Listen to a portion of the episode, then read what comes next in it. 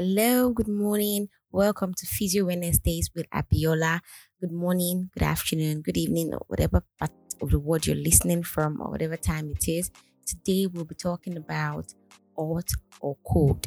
Yes, the topic for today's um, podcast is hot or cold. So, what do I mean by hot or cold? You know, after the first um, podcast where I talked about using the cold therapy instead of the heat therapy in most cases when you have a soft tissue injury. I got a lot of people asking, okay, so does this mean we cannot use the hot therapy anymore? Does this mean it's not good to use the heat therapy? And many people already have hot packs at home. Many people already have hot water bottle. You have the infrared in your house. You use it for your menstrual cramps. You use it for this. You use it for that. And now you're like wondering, so does it mean we can't use it anymore?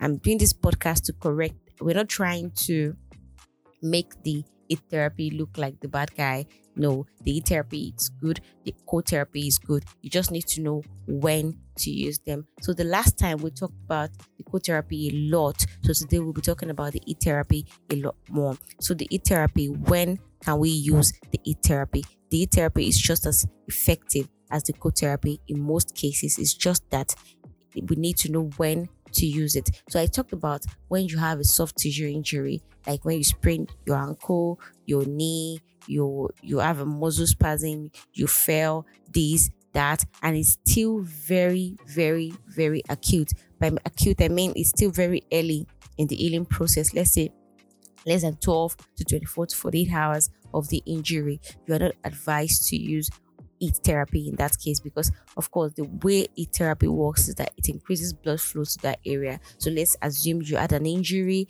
that has a high tendency of swelling up and we don't want it to swell. We don't want an inflammation. So putting heat therapy might increase the chances of that place swelling up and we don't want that. So in the early stages let's say between the first 24 12 24 48 even 72 hours of a soft tissue injury we don't encourage or advise that you use heat therapy. But does that mean you cannot use heat therapy at all? No. Now there are conditions where heat therapy is just as effective is the best bet in most cases. For example any health condition or any painful condition that is chronic. By chronic means it's not acute, it is not early, it is not fresh, it is something you've experienced for a long time. It is not uh, prone to swelling up. I'm going to use menstrual cramps as an example. Now, this is um, a kind of pain you have almost every month, if not every month.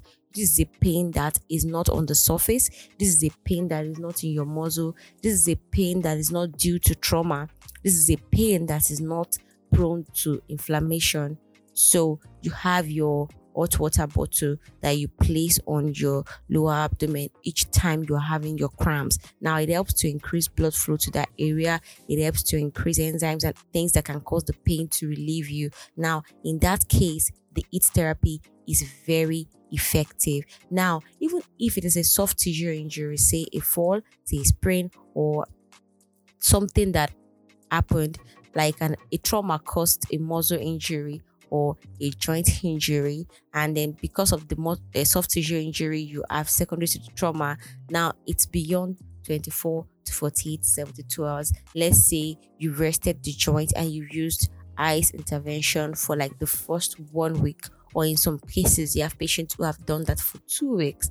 And then although there is no longer the place is no longer swollen but you still need something to help you to to penetrate deep into the joint at, or maybe you're tired of using the cold therapy. After the first week the second after the first day second or third day it's safe enough to inter to use um heat intervention even though you have to be careful using the heat intervention. Another thing is um um a degenerative condition that is not inflammatory. I'll explain. When i mean degenerative for example arthritis now, in case of arthritis, we I was still going to have a podcast about it. It's basically your wear and tear of the bones.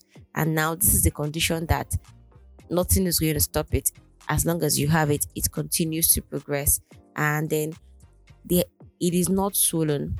it is not in the early stage. You've not done anything that can cause it to swell up. You just want a therapy or an intervention that can penetrate deep into the joint, depending on what part of your body you're having the pain, or what part of your joint you're having the pain, or the type of arthritis that you're having. Now, in that case, the heat therapy can also be used. So there are many cases like that where the heat therapy can be used.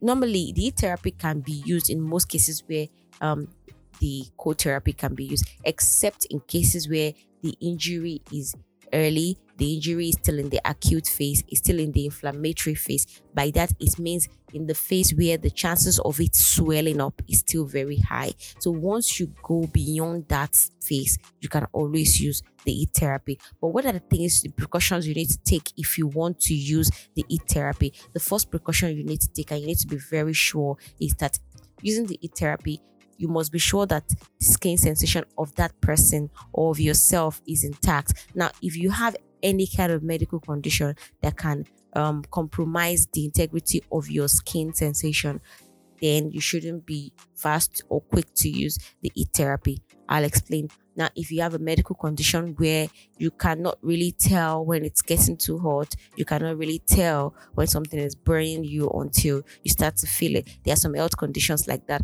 or you put you're some, on some medication. I do not want to mention certain conditions, but if you have that kind of condition, you should know that you shouldn't be too quick to use its intervention for anything. Also, if like okay, like if you're diabetic, now if you're in some stages of your diabetic management, you know that you do not want anything that can compromise the integrity of your skin, anything that because if your sensation is already you, you cannot tell if it is getting too hot. I mean, by the time you place an intervention on your skin and another person is touching and it's like, wow, this is really hot, and you're like, you can't feel anything.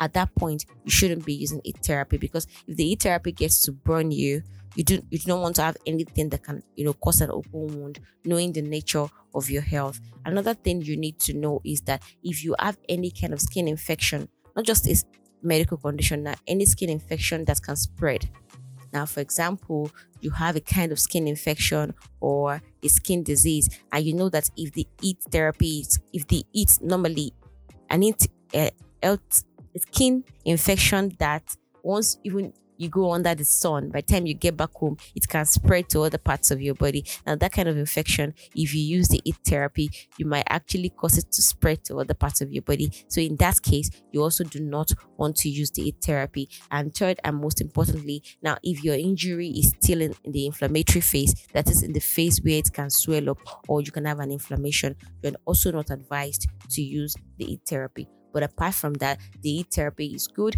I'm not saying it's bad. I'm not saying you cannot use it. I'm not saying the times your mother and my mother were using the hot water to massage your leg because you had a fall. I'm not saying it is um it is evil or it is bad. I'm only saying that you need to know when to use the heat therapy and you need to know when to use the cold therapy. Please, after listening to this, send in your feedbacks, your comments, your suggestions, your questions. Thank you very much for listening. Bye bye.